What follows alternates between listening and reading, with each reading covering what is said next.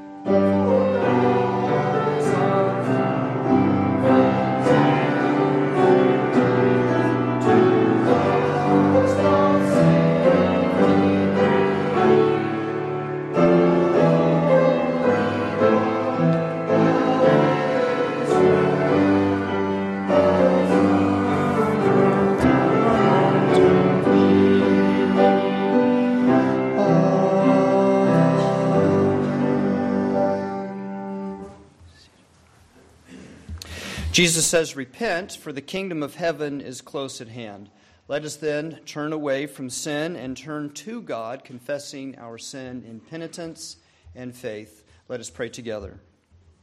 Most holy God, who searches the hearts of all people and separates the wheat from the chaff, we confess that we have rebelled against you and committed such sin that we have loved ourselves more than our neighbors and have dishonored and rebelled against you and your holy laws. We bring nothing to you, but await your salvation, who is Jesus Christ, born in Bethlehem, but now shall come with lightning and fire to separate the wicked from the righteous. In your power, come among us, and with great might strengthen us so that though by our sins and wickedness we are grievously hindered in running the race that is set before us, your bountiful grace and mercy may speedily help and deliver us. Through Jesus Christ, your Son, our Lord. Amen. Please stand for the assurance of pardon. The Almighty God, by whose salvation our Savior Jesus Christ came among us in great humility, justifies us with his redeeming grace and sets us free from all sin. I declare to you as a minister of the gospel that all those who have faith in Jesus Christ and repent of their sin are truly forgiven of all their sin. This is the good news, and we say together, Praise be to God. Brothers and sisters in Christ, the Lord calls for justice and righteousness in the land. He did that with Israel through the prophets, and we continue to hear his word today. Amos said, Let justice roll down like waters and righteousness like an ever flowing stream. Justice is not just punishing wicked behavior, it doesn't just have that side of it, punishment. It is summed up in Christ's command to love our neighbor. There's justice in love as well. We love our neighbor and are just by remembering the poor and sharing what God has given us with those in need. And we also love our neighbor and are just by setting fair prices for the goods and services we offer to others. We may not all be merchants and businessmen and women, but we do have things we sell, and we need to be fair about that. And by not taking advantage of those who we, with whom we work and with whom we do business. We are not to turn away our heads from those who are mistreated. Jesus warns us not to neglect justice, which is part of love for God. God is a God who rewards justice and punishes injustice. And in the Psalms, we hear this pro- promise For the Lord will not forsake his people, for justice will return to the righteous, and all the upright in heart will follow it. This is God's will for us in Jesus Christ, and we say, Amen. Our next hymn is number 197 Comfort, Comfort Ye My People.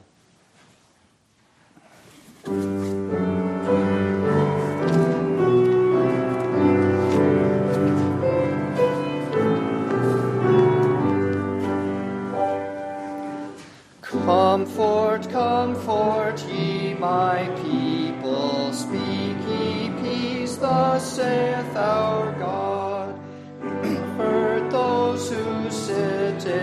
darkness, mourning neath their sorrows, Lord. Speak ye to Jerusalem of the peace that waits for them. Tell her that her sins I cover and her warfare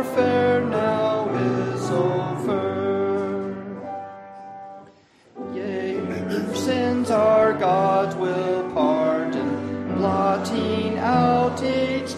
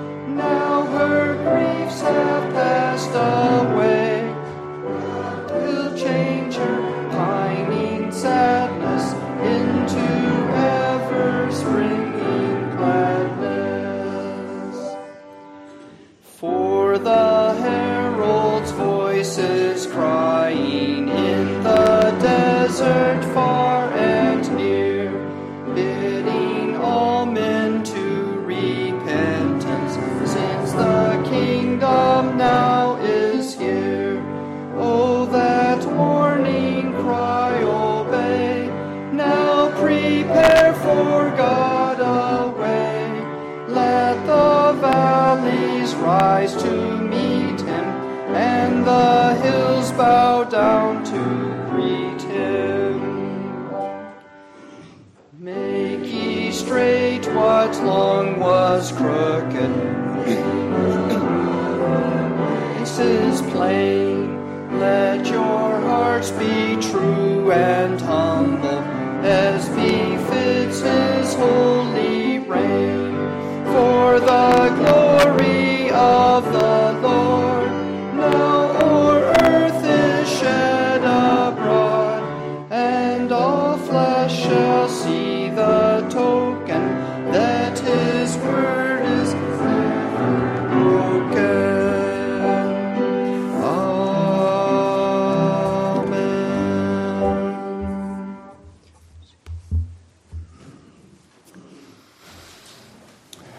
Let us pray together for those in need.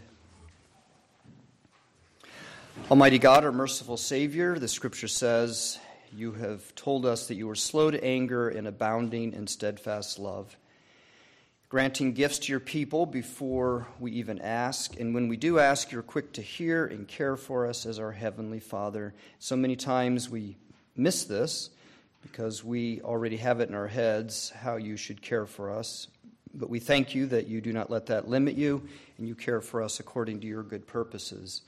We thank you most of all for the promise of the coming of our salvation, and we give you thanks for your Son, Jesus Christ.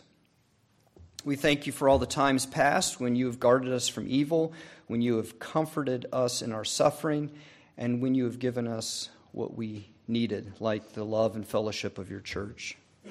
Hear us once again as we bring our petitions to you in gratitude for your loving kindness. We pray for the holy church of Jesus Christ that it may be full of the knowledge of the Lord and his love and be covered by the righteousness of Christ. And so we pray for the churches of the OPC, and today we particularly think of Bruce Buchanan, the former pastor of Chain O'Lakes, for Chain O'Lakes Church as well, and for Pilgrim OPC in Metamora and the pastor they have called David Bonner. We pray for the people in Ukraine and Syria where violence rages and many are being killed, including Christians, your, your church in those places. And we pray for our own cities where people shoot co workers and violently assault each other. We pray you would stop the evil powers from killing and that you would protect your church in those places. And may all of your people work for respect for human life we also pray for the church in the nations of Europe where society has become so secular, and while Christians are not being violently assaulted for the most part, there still is a strong rejection of Christianity, and Christians are often uh, mocked and, and ridiculed. O Lord, make your people resolute in righteousness and in their witness to Jesus Christ, to not be deterred by these, uh, this opposition that we face in this world. We look forward to the day when there will be no more violence and war, and the whole earth will be filled with your justice and righteousness. Here are our prayers for the church and the many and the nations in this world.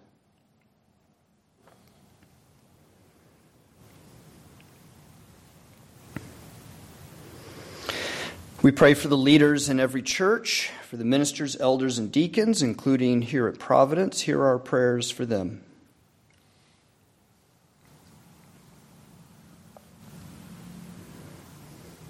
For those who do not believe among our friends, acquaintances, neighbors, those who've turned away from the faith, we pray that their eyes would be open to the light of Christ our Savior. And may we, by your grace, proclaim to them the gospel. Convert the sinful, O Lord, and free them from their bondage. Hear our prayers for those who've turned away from the faith or are not believers who come to mind.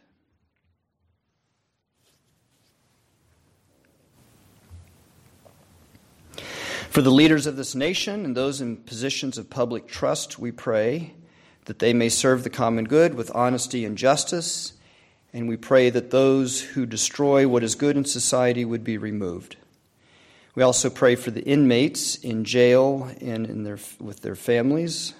Particularly this week, we think of Troy and Merrick and Angel, and pray that you would give them uh, fair trials and that they would hear the gospel and want to follow Christ. Hear our prayers for those who lead us and for those in jail.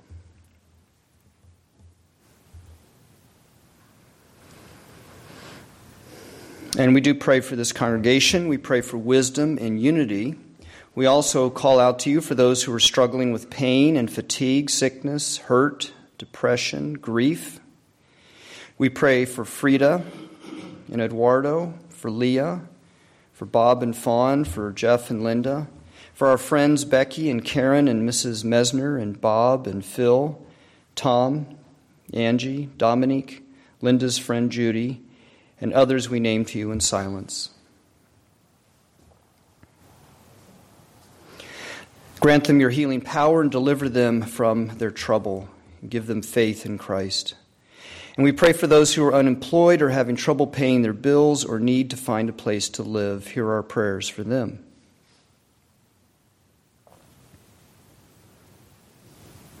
As you are the giver of life and health, comfort and relieve those we lift up to you.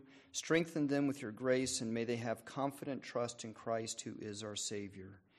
Rejoicing in the fellowship of the saints, we entrust ourselves and one another and all of life to you, our Heavenly Father, through Jesus Christ, who taught us to pray, saying, Our Father, who art in heaven, hallowed be thy name. Thy kingdom come, thy will be done, on earth as it is in heaven. Give us this day our daily bread, and forgive us our debts, as we forgive our debtors. And lead us not into temptation, but deliver us from evil. For thine kingdom and the power and the glory forever. Amen. Let us present our gifts and offerings to the Lord.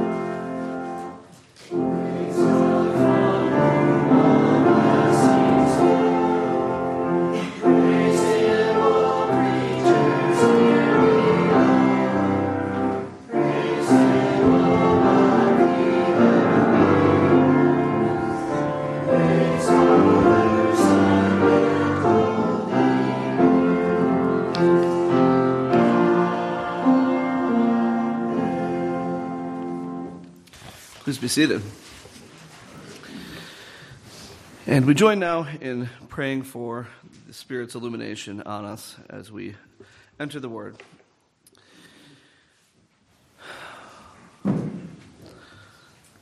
Oh God, we, we come to you in our ignorance this morning.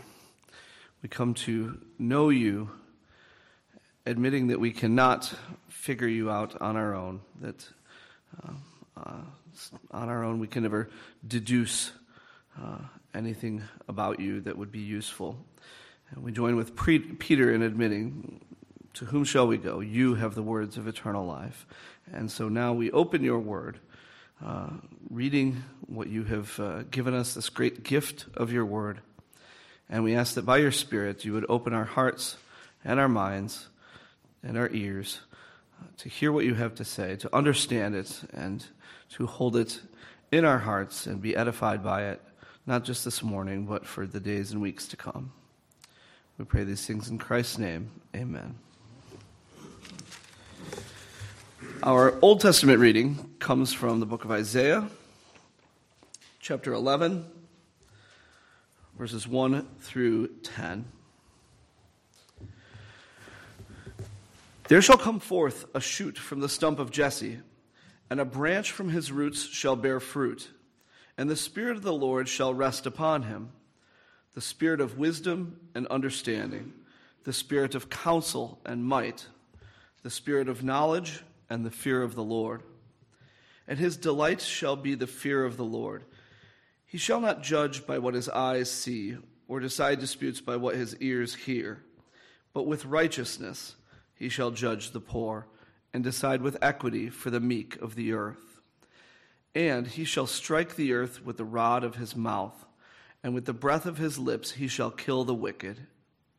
Righteousness shall be the belt of his waist, and faithfulness the belt of his loins.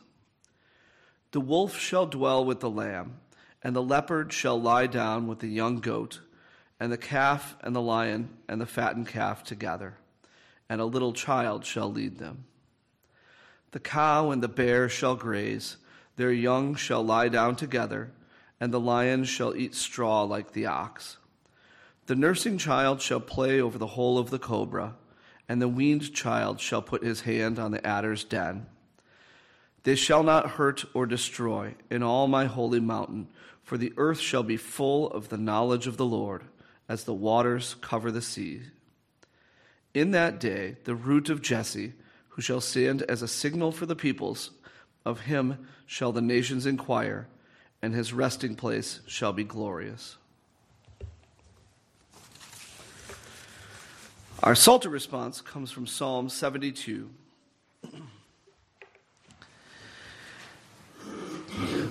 Give the king your justice, O God, and your righteousness to the royal son. May he judge your people with righteousness, and your poor with justice. Let the mountains bear prosperity for the people, and the hills in righteousness.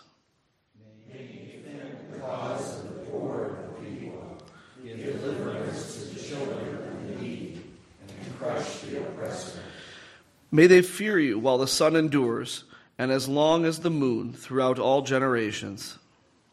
May he be like rain that falls on the mown grass, like showers that water the earth. In his days may the righteous flourish, and peace abound till the moon be no more.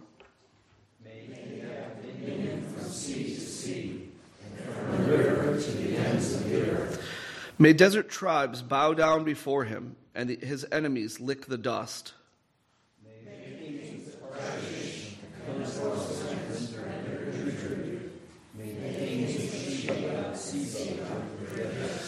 May all kings fall, down before him, all nations serve him.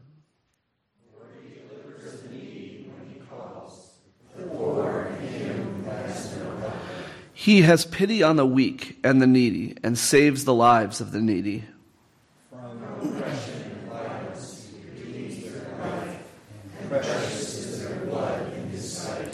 Long may he live. May gold of Sheba be given to him. May prayer be made for him continually, and blessings invoked for him all day. May there be abundance of grain in the land. On the tops of the mountains may it wave. May its fruit be like Lebanon, and may it people blossom in the cities like the grass of the field. May his name endure forever, his fame continue as long as the sun. May the people be blessed in him, all nations call him blessed. Blessed be the Lord, the God of Israel, who alone does wondrous things. Blessed be his glorious name forever. May the whole earth be filled with his glory. Amen and amen. Our epistle reading this morning comes from the book of Romans, chapter 15, verses 4 through 13.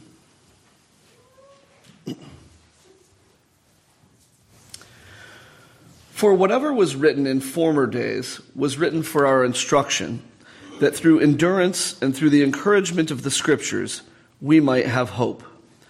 May the God of endurance and encouragement grant you to live in such harmony with one another, in accord with Je- Christ Jesus, that together you may with one voice glorify the God and Father of our Lord Jesus Christ. Therefore, welcome one another as Christ has welcomed you, for the glory of God. For I tell you that Christ became a servant to the circumcised, to show God's truthfulness, in order to confirm the promises given to the patriarchs, and in order that the Gentiles might glorify God for his mercy. As it is written, Therefore I will praise you among the Gentiles and sing to your name. And again it is said, Rejoice, O Gentiles, with his people. And again, praise the Lord, all you Gentiles, and let all the peoples extol him. And again, Isaiah says, The root of Jesse will come, even he who arises to rule the Gentiles. In him will the Gentiles hope. May the God of hope fill you with all joy and peace in believing, so that by the power of the Holy Spirit you may abound in hope. Finally, our gospel reading this morning comes from the Gospel of Matthew, chapter 3, verses 1 through 12. In those days, John the Baptist came preaching in the wilderness of Judea Repent, for the kingdom of heaven is at hand. For this is he who was spoken of by the prophet Isaiah when he said, The voice of one crying in the wilderness, Prepare the way of the Lord Make his paths straight. Now John wore a garment of camel's hair and a leather belt around his waist, and his food was locusts and wild honey. Then Jerusalem and all Judea and all the region about the Jordan were going out to him and were baptized by him in the river Jordan, confessing their sins. But when he saw many of the Pharisees and Sadducees coming to his baptism, he said to them, You brood of vipers! Who warned you to flee from the wrath to come? Bear fruit in keeping with repentance, and do not presume to say for yourselves, We have Abraham as our father. For I tell you, God is able from these stones to raise up children for Abraham. Even now the axe is laid to the root of the trees. Every tree, therefore, that does not bear good fruit is cut down and thrown into the fire. I baptize you with water for repentance. But he who is coming after me is mightier than I, whose sandals I am not worthy to carry. He will baptize you with the Holy Spirit and fire. His winnowing fork is in his hand, and he will clear his threshing floor and gather his wheat into the barn, but the chaff he will burn with unquenchable fire. The word of the Lord.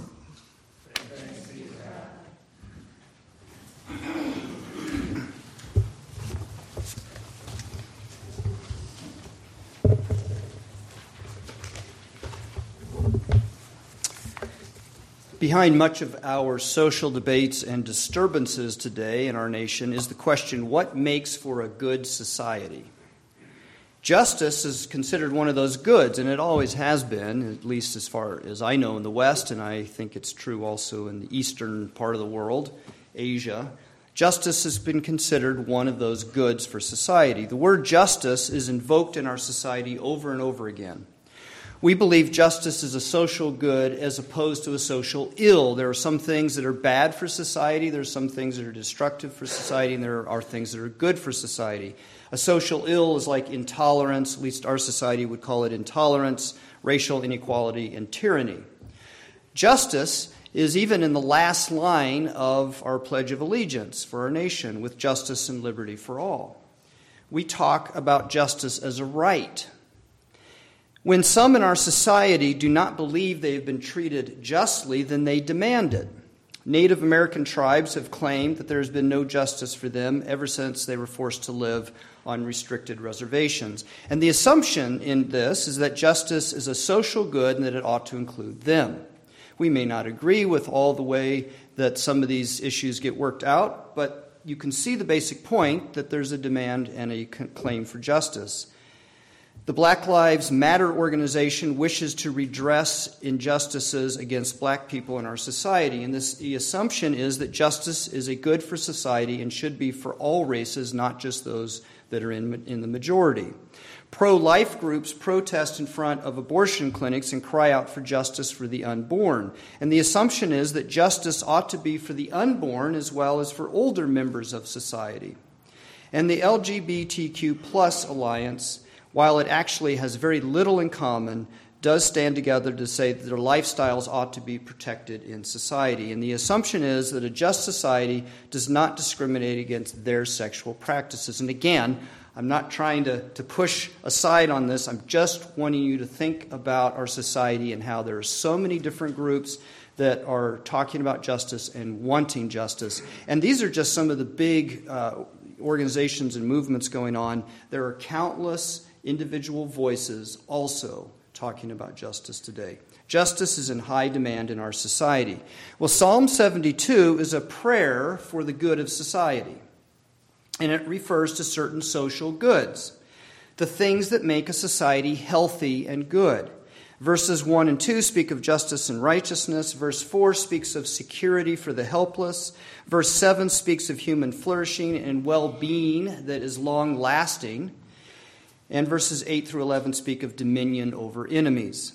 These are the goods of society that come up in the psalm. Even though it refers to these social goods, the psalm is not just a list that rattles them off, and we shouldn't hear it that way. The first two that are mentioned, justice and righteousness, are the foundation for the others.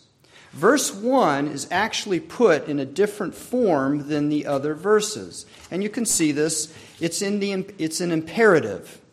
Give the king your justice, O Lord and your righteousness to the royal son. The other goods are put in the form of wishes. May the king judge your people with righteousness. Let the mountains bear prosperity for the people. May he defend the cause of the poor of the people and deliverance to the children of the needy. May they fear you while the sun endures. May he be like rain that falls on the mown grass, like showers that water the earth. May he have dominion from sea to sea. So the first Opening is an imperative give justice and righteousness, and the rest are wishes. Okay, so there's a difference in the psalm and how it begins, and, um, and, it, and it keeps going, the psalm does, looking to God with hope. It's, it's these wishes expressed to God with hope. The way the psalm is arranged, justice and righteousness are the foundation for the other social goods. And this is exactly what the Old Testament prophets kept telling Israel like the prophet Isaiah, who brought the message of God's judgment to the people and said, Justice is turned back and righteousness stands far away. And he was basically saying, You need to repent and bring justice and righteousness back for uh, the good of Israel. The prophet Amos said, Let justice roll down like waters and righteousness like an ever flowing stream. And he was saying that to Israel because it wasn't. The righteousness and the justice wasn't there. So, calls for justice and righteousness are at the heart of the prophet's messages to Israel. And the other social goods, and the prophets do talk about other social goods peace, well being, all these things, but they rest on this justice and righteousness. So, what is justice and righteousness? Well, there are many assumptions made about justice and righteousness today. And you'll hear people throw the word around. I'm not sure there's a lot of careful thinking about what is it, other than I don't have it and I want it, but that really doesn't tell you anything. Many of these um, assumptions made about justice and righteousness are lopsided and they're self or group centered. So you might be part of a group that's demanding justice and you're thinking of it all in terms of your context and the things that, that, have, uh, that are a problem for your group, but not necessarily thinking about it for all the other people. So it tends to, it, it so often becomes lopsided in our society. And that's the nature of fighting for justice. Those who fight for it are focused on their cause. So it's very easy for justice and, uh, to, to become lopsided. In Scripture, justice is basically three things it's judgment that's fair to all, it holds everyone morally accountable, and it sets things right. That's the way justice is understood in Scripture. Righteousness is faithfulness to God and His will. Now, in this sermon, I will focus on what Psalm 72 says about justice, but what it says applies to all the goods of society. But I'm going to focus on justice because I figure you, you want to get out of here by tomorrow. Today in America, the common belief is that justice comes from society itself. That's, that's sort of the way our society thinks, that justice comes from within society. That's, that's where it comes from. John Rawls is a philosopher who wrote a book called A Theory of Justice. He wrote this, published it in the 1970s. His, th- his philosophy of justice has turned out to be highly influential in how our society thinks about justice. Now, for Rawls, justice has to do with the distribution of rights and liberties to the greatest number of people in society. And whatever inequalities there are, and he recognized that there will be inequalities, they, the inequalities must be arranged by the society to the greatest benefit of the least advantaged. Now, I'm not up here to explain John Rawls, And I have to admit that I've only read summaries of his theory of justice. But he has been influential, and that's really my main point of bringing him up.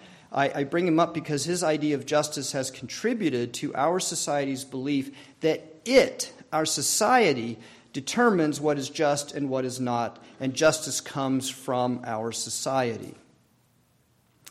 In our society today, by and large, justice is considered a social contract. This even goes way back to John Locke in the Enlightenment. But it's considered a social contract. It's a contract made in society with each other. We make justice what it is. And this means that as society changes, potentially justice can change with it.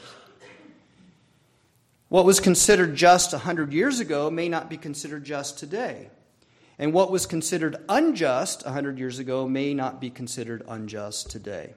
For example, many states required people convicted of crimes and staying in prison to do forced labor for the state. Chain gangs, they were called. There was even a movie, uh, Cool Hand Luke, made about that. It was one way convicts were expected to pay their debt to society, and that was considered just you know, 100 years ago, maybe even less. Today, many states have had proposals to stop forced labor of prisoners. There's a growing opinion in our society that it's unjust. And five states had proposals to end forced labor of prisoners on their ballots last month for the election. On the other hand, 50 years ago, marriage between two people of the same gender was considered harmful to society and unjust, and there were laws prohibiting it. Today, those laws are being overturned and marriage is being lawfully granted to those who are the same gender, and that's considered just. Now, Rawls' theory of justice has not been without its critics. Rawls' theory of justice has been criticized for not having higher aspirations for what justice is. If society is what determines justice, then there's nothing higher to appeal to. There's no way to reach up to a higher justice one that is greater than, than a society has. And if justice is locked within society and is just left to whatever the society determines it is, then it's easy for special interest groups to fight for control of what is fair and what is right. What often happens in this situation is justice is shifted around, but it's not universal. A good example of this is how justice plays out for those who commit crimes and the victim of the crimes. Society might decide that it has been unjust in how it has treated criminals, and so it changes the law for criminal justice. Sometimes the accused are released and are not held accountable for what they did, and they may even come back to terrorize the victims of their crime. And this may result in victims not receiving justice. So it's hardly setting things right. It may be improving justice for criminals on one side, but sometimes it becomes less just for the victims. And so society shifts justice around, and while it's shifting justice around, injustice gets shifted around. Psalm 72 tells us something about justice that we need to hear. Psalm 72 tells us that justice comes from God. Verse 1 says, Give the king your justice, O God, and your righteousness to the royal son. In the ancient world, there was the God of the people, there was the king, and there were the people. There was the people. Justice was something the deity gave to the king for the people. This is how they saw it. The deity of the people, it was they were all very religious. Uh, there was nothing secular about life back then, at least not the way we think about it. So each group of people, each nation had their God, and then that God was understood as giving things to the king for the people. The rulers were the medium or the administrators through whom the gods dealt with the people.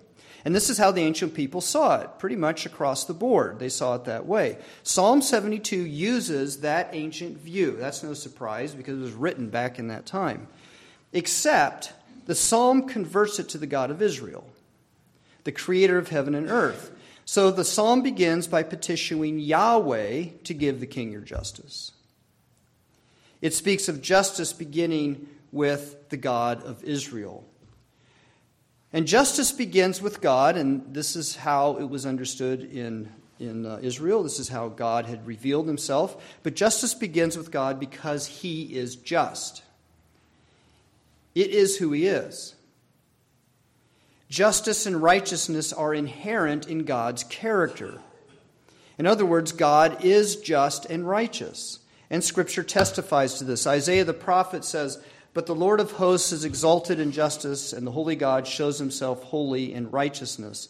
The Apostle Paul, remember this in chapter 2 of Romans, says, after explaining how no one is, uh, has kept the law, whether it's, it's the law that's, that's uh, um, presented to them through their conscience or the law that comes through the Torah, but all of it shows this moral demand upon everyone. And what does Paul say? In the midst of all that, God shows no partiality. His fairness is universal. And that's what justice is. God does not favor some over others. And in Isaiah, the Lord says, For behold, I create new heavens and a new earth, and the former things shall be remembered, uh, shall not be remembered or come to mind. God is the restorer of his creation. He restores all things in goodness and right. And I bring up those passages because they bring out the different aspects of justice. That's what justice is. It's those things. And God's character has that justice. It is, it is impartial, it is fair, um, it is uh, always holding people morally accountable, and it resets things right. It restores his creation. So the vocation of the king was to administer justice and the other goods of society. This meant that God had to give justice, prosperity, long life, dominion over enemies, well being, had to give them to the king so that the king could administer them to the people. The king didn't just naturally have them. The power for justice flowed from God to the king for the people. The possibility of a just society depended on God's justice being mediated through the ruler to the people. Now, generally speaking, this is not what our society thinks is the source of justice today, as I tried to show you earlier. Our society has given up on the belief that justice comes from God through a ruler. History is a long story of insufficient rulers, corrupt rulers, and incomplete justice.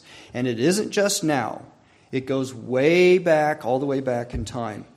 Israel's kings were good and bad. Read through 1st Kings, 2nd Kings, Chronicles, and there's always that sort of epithet at the end of each king's life that he, he, he was good, he seeked to follow the Lord, or he was a wicked king, an evil king. The good ones administered justice in varying degrees. But even the justice of the good kings in Israel came up short. King David is considered the model king. Every, everyone was being compared back to David. He established courts in Israel to administer justice. However, his justice was not for everyone. Was he just to Uriah, Bathsheba's husband? No. He had him killed. Abraham Lincoln is ranked among our greatest presidents, but did he give full justice to the slaves? He emancipated them, but they still suffered great injustices in our society.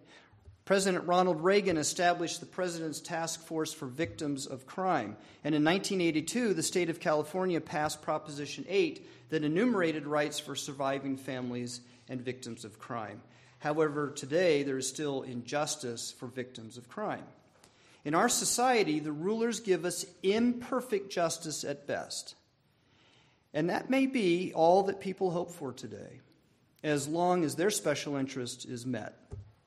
All that they seem to think is that we'll just have a, an imperfect, incomplete justice. So it raises the question do the rulers of the nations have the capacity for full and complete justice? Do they have the capacity for it? Psalm 72 expresses the wish for justice to flow from God through the king to the people. And it holds to this wish in spite of the incomplete justice and failure of the kings of Israel. The psalm was never deleted from the Psalter. Could have been. I mean, there are other psalms. You know, there's a Psalm 151. There are lots of other psalms that were not included. This one could have been deleted after so many years when people just said, it's, it's pointless. These kings keep coming in, these rulers keep coming in, these governments keep being established, and all we see, we see maybe some injustice, but then we see some injustice. And so let's pull Psalm 72 out of the Bible. But Psalm 72 holds to this wish in spite of the incomplete justice and failure of the kings of Israel. The psalm was never deleted from the Psalter. Give the king your justice, O God, it prays, and it does not stop praying. We just prayed it this morning. It doesn't stop praying. It firmly believes that justice can come from God through the king to the people. But it will take a king who has the capacity for justice, who is fair to all and can set everything right. And there is one king who has the capacity for full justice for this entire world. One king. And he's the one of whom our Old Testament lesson speaks. The Spirit of the Lord will rest upon him the Spirit of wisdom and understanding, the Spirit of counsel and might, the Spirit of knowledge and fear of the Lord. He shall judge, that's a justice word, he shall not judge by what his eyes see or decide disputes by what his ears hear, but with righteousness he shall judge the poor and decide with equity, another justice word, decide with equity for the meek of the earth. And he's also the one whom John the Baptist heralds in our gospel lesson. He who's coming after me is mightier than I. His winnowing fork is in his hand. That winnowing fork is a symbol of judgment. And he's the one whom our lesson from Romans says arises to rule the Gentiles. In him will the Gentiles hope. The one who has the capacity for full and complete justice is Jesus Christ. He's the Son of God who became man, and because he's God, he's just. It's his character, it's, it's who he is. Justice is, is his character. And we hear this in the Song of the Lamb in Revelation 15. It says, Just and true are your ways, O King of the nations. It's the song to Jesus, the Lamb of God. Just and true are your ways, O King of the nations. Jesus Christ is the only reason the church continues to pray 70, Psalm 72 for justice in this world. I mean, we might continue to read it and use it and not even think about it, but if we think about it and what it's saying, the only reason we would continue to pray that psalm in the church for justice in this world is because of Jesus Christ. It's not an idealistic prayer. We've got to be able to spot idealism when we see it in ourselves and in, in our society. Idealism is about an idea, an idea of justice that we long for. We're not longing for an idea of justice. It's actual, it's complete justice that, that we wish for because Jesus is the real Son of God who came to us and will come again. And it's because he is the anointed king through whom God pours out his justice that human society has any hope of being completely and fully just.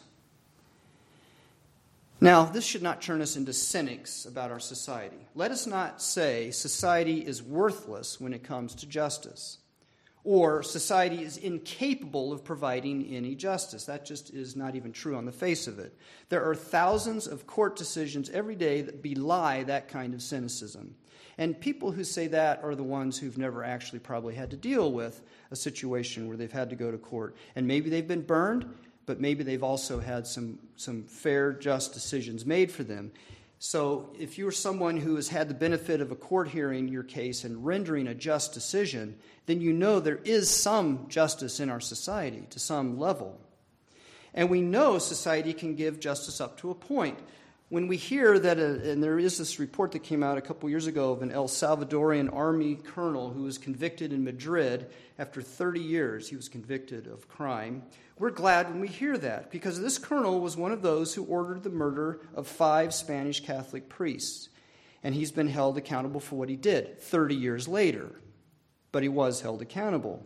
There's justice for those priests and the church, but it's incomplete justice because there were others who were involved in the killings and they have not been brought to justice. In addition, the colonel's conviction does not totally set things right for the priests. How could it? They're dead.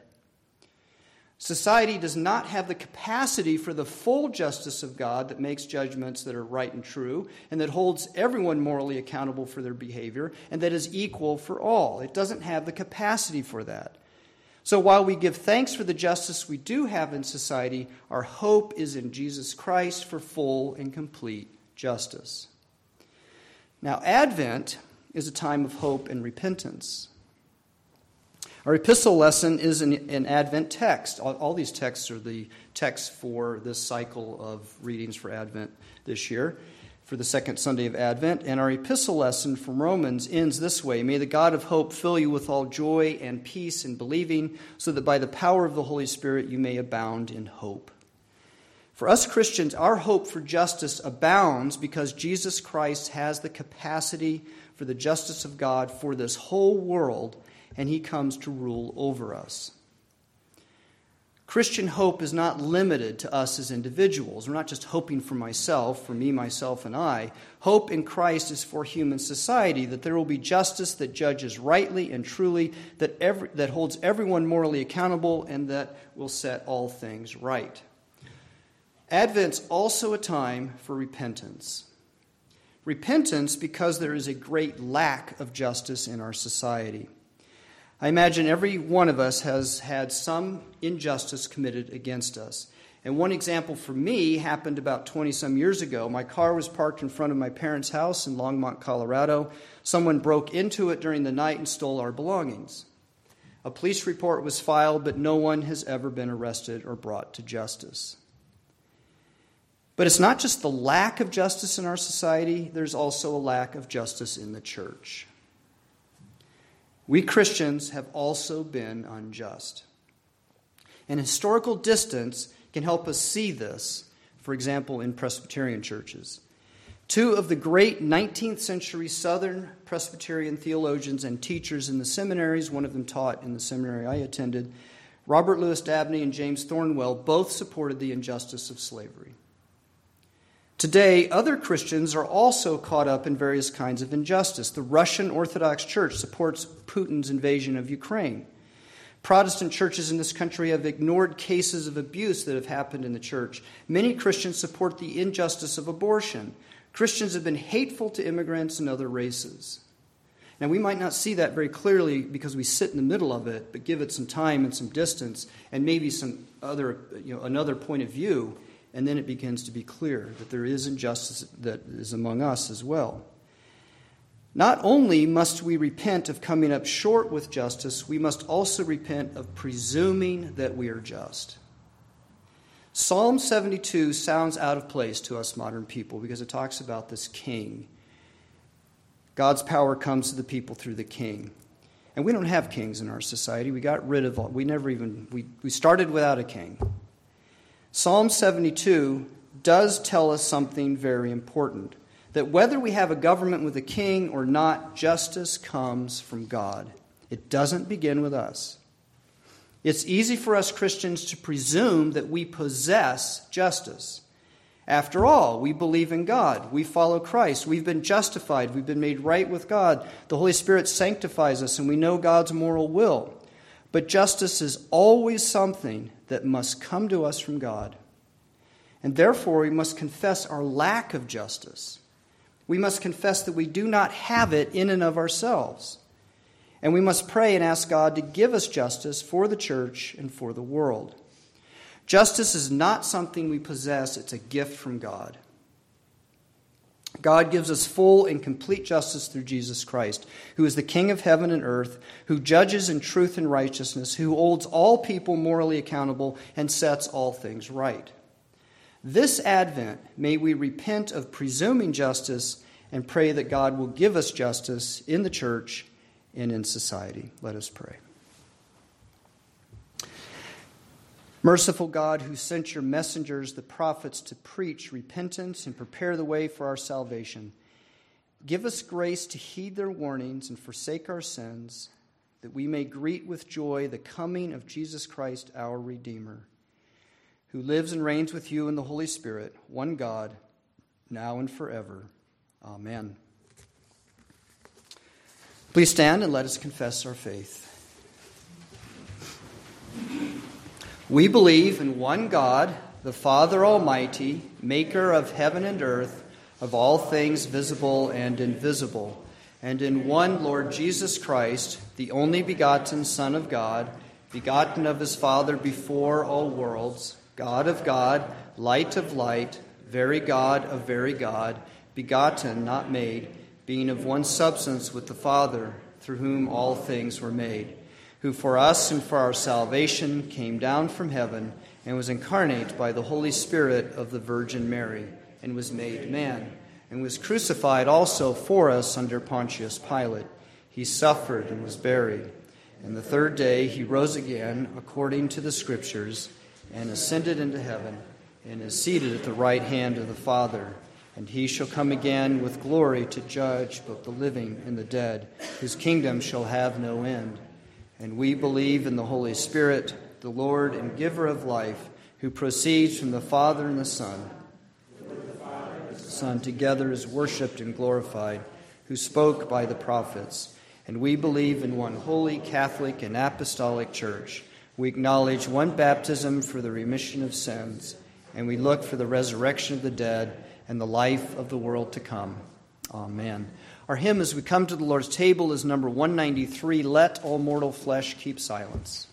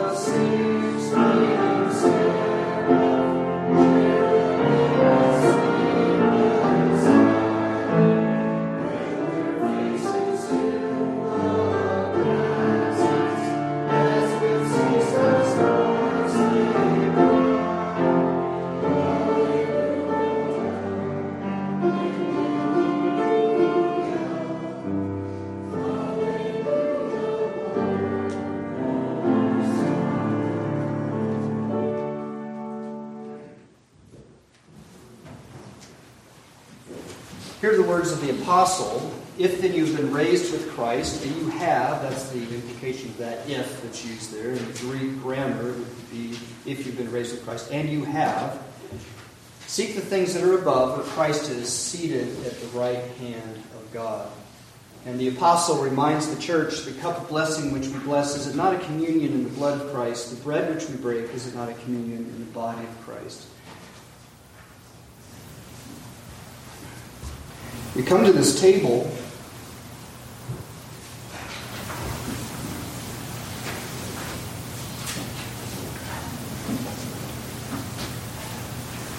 Sinners who are forgiven in Christ.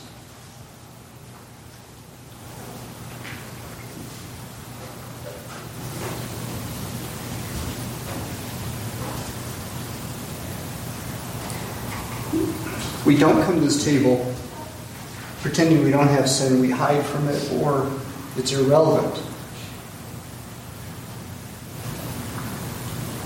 So as we come to the Lord's table,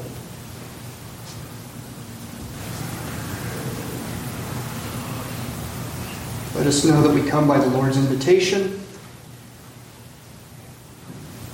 that through faith in Him we are cleansed and He feeds us and strengthens us,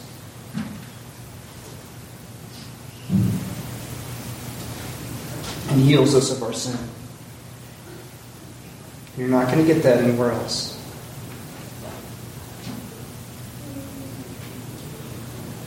It's the Lord's table. He invites us to feast with Him. Those who come to this meal promise to trust, love, and obey Him as the Lord of every realm of life and to live in love and concern for each other.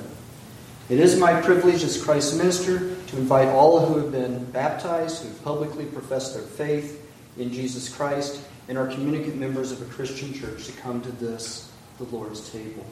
And as you come, remember the promise that is set before you, and that you are made righteous in Christ because of Christ, not because of your own works.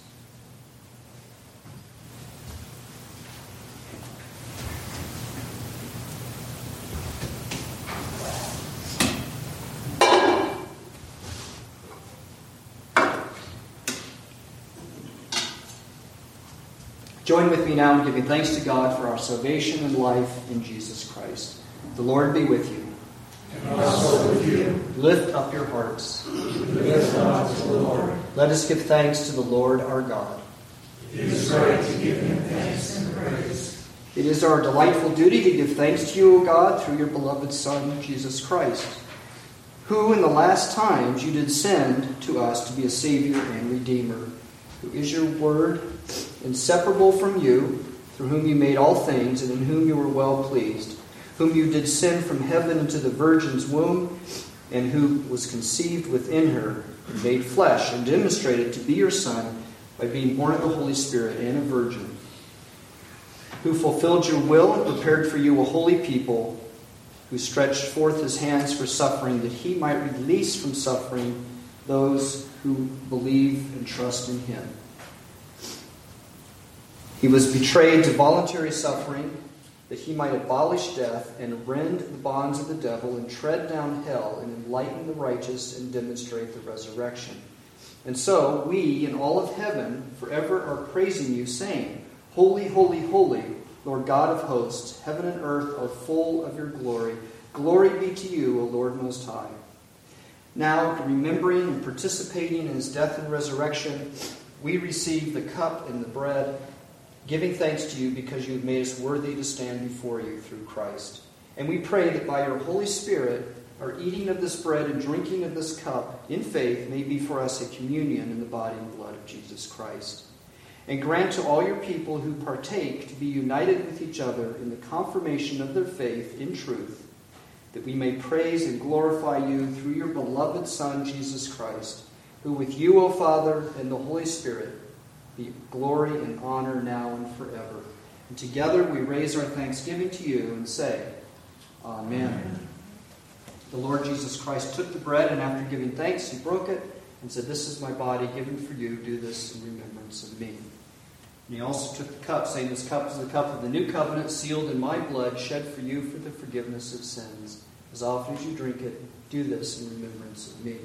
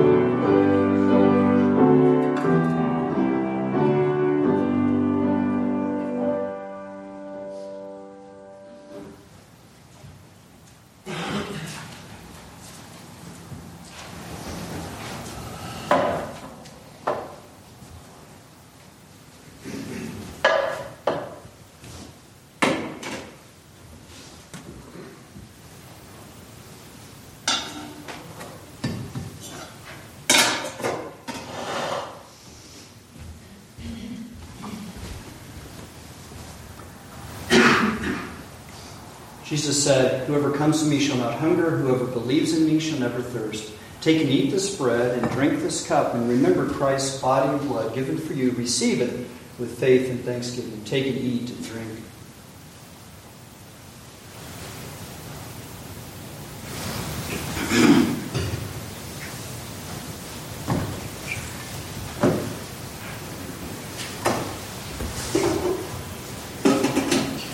Let us pray.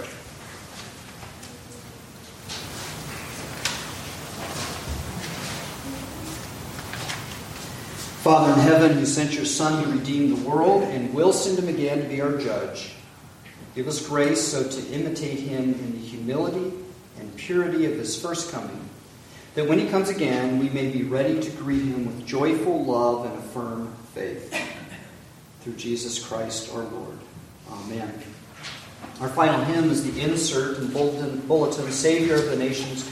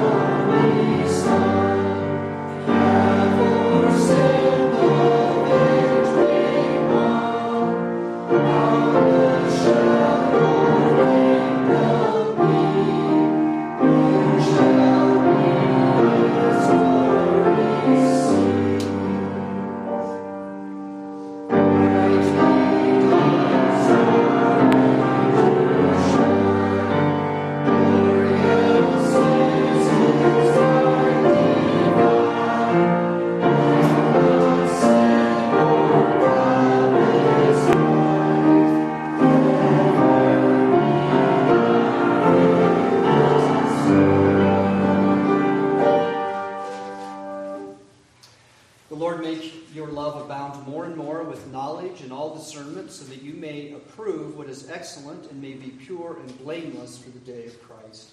And the blessing of God the Father, the Son, and the Holy Spirit be upon you all now and forever.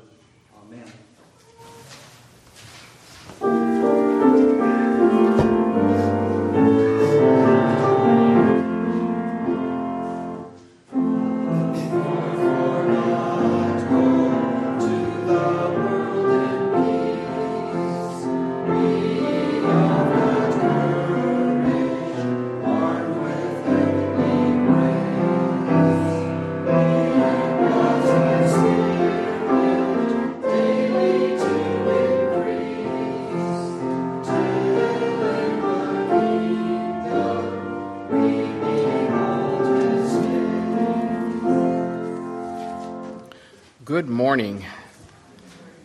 Happy December.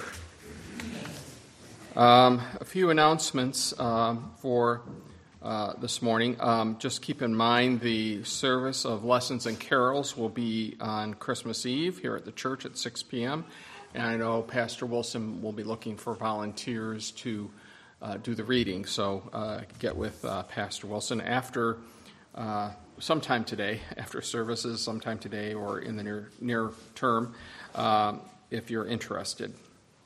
Uh, today uh, is our fellowship meal, and it's always a special one because it is uh, a little bit more festive, a little bit more um, uh, you know, focused on really good holiday food and things like that. So uh, we would encourage you to please stay. Uh, before we get to our fellowship meal, we will have a brief discussion. Um, leading to um, some of the thinking that the session has had regarding uh, directions for Providence. Uh, that will become clear. Uh, we'd ask that you would stay for that as well. Uh, I don't have anything else. So I mentioned um, in the prayer the, the, jail ministry resumed last Friday. Um, we actually they didn't really ask us about this; they just gave us. But we have more uh, time there now than we had before. So we're, we're scheduled to go the first, third, and fifth, if there's a fifth Friday of the month, up to the Oakland County Jail. So Terry Benjamin and I went up Friday, and um, it's it's still sort of, you know, fumbling along um, in terms of the chaplain's office up there. But we uh, we're in a new area. We haven't been in this section before, and we had a number of guys. I mentioned them by name in the prayer who came um, to talk with us, and, and, we have a regular evangelistic kind of worship service when we do it. Um, so please keep that in your prayers, and we are going to need more volunteers. If there's somebody here, um, pr- probably male, uh, at least given for this current uh, work, sometimes they have options opening up for the women's side of the jail um, then please talk to me if you're interested in volunteering. They haven't announced when they're going to start taking new volunteers. They've been working with the old group. But, um, and then Terry's at Oakland Hills now, and so he's going to try to recruit there, and we're going to see if we can pull enough people together to keep this running for, you know, to keep our schedule. So please be in prayer for that. Okay. Julie Cowles.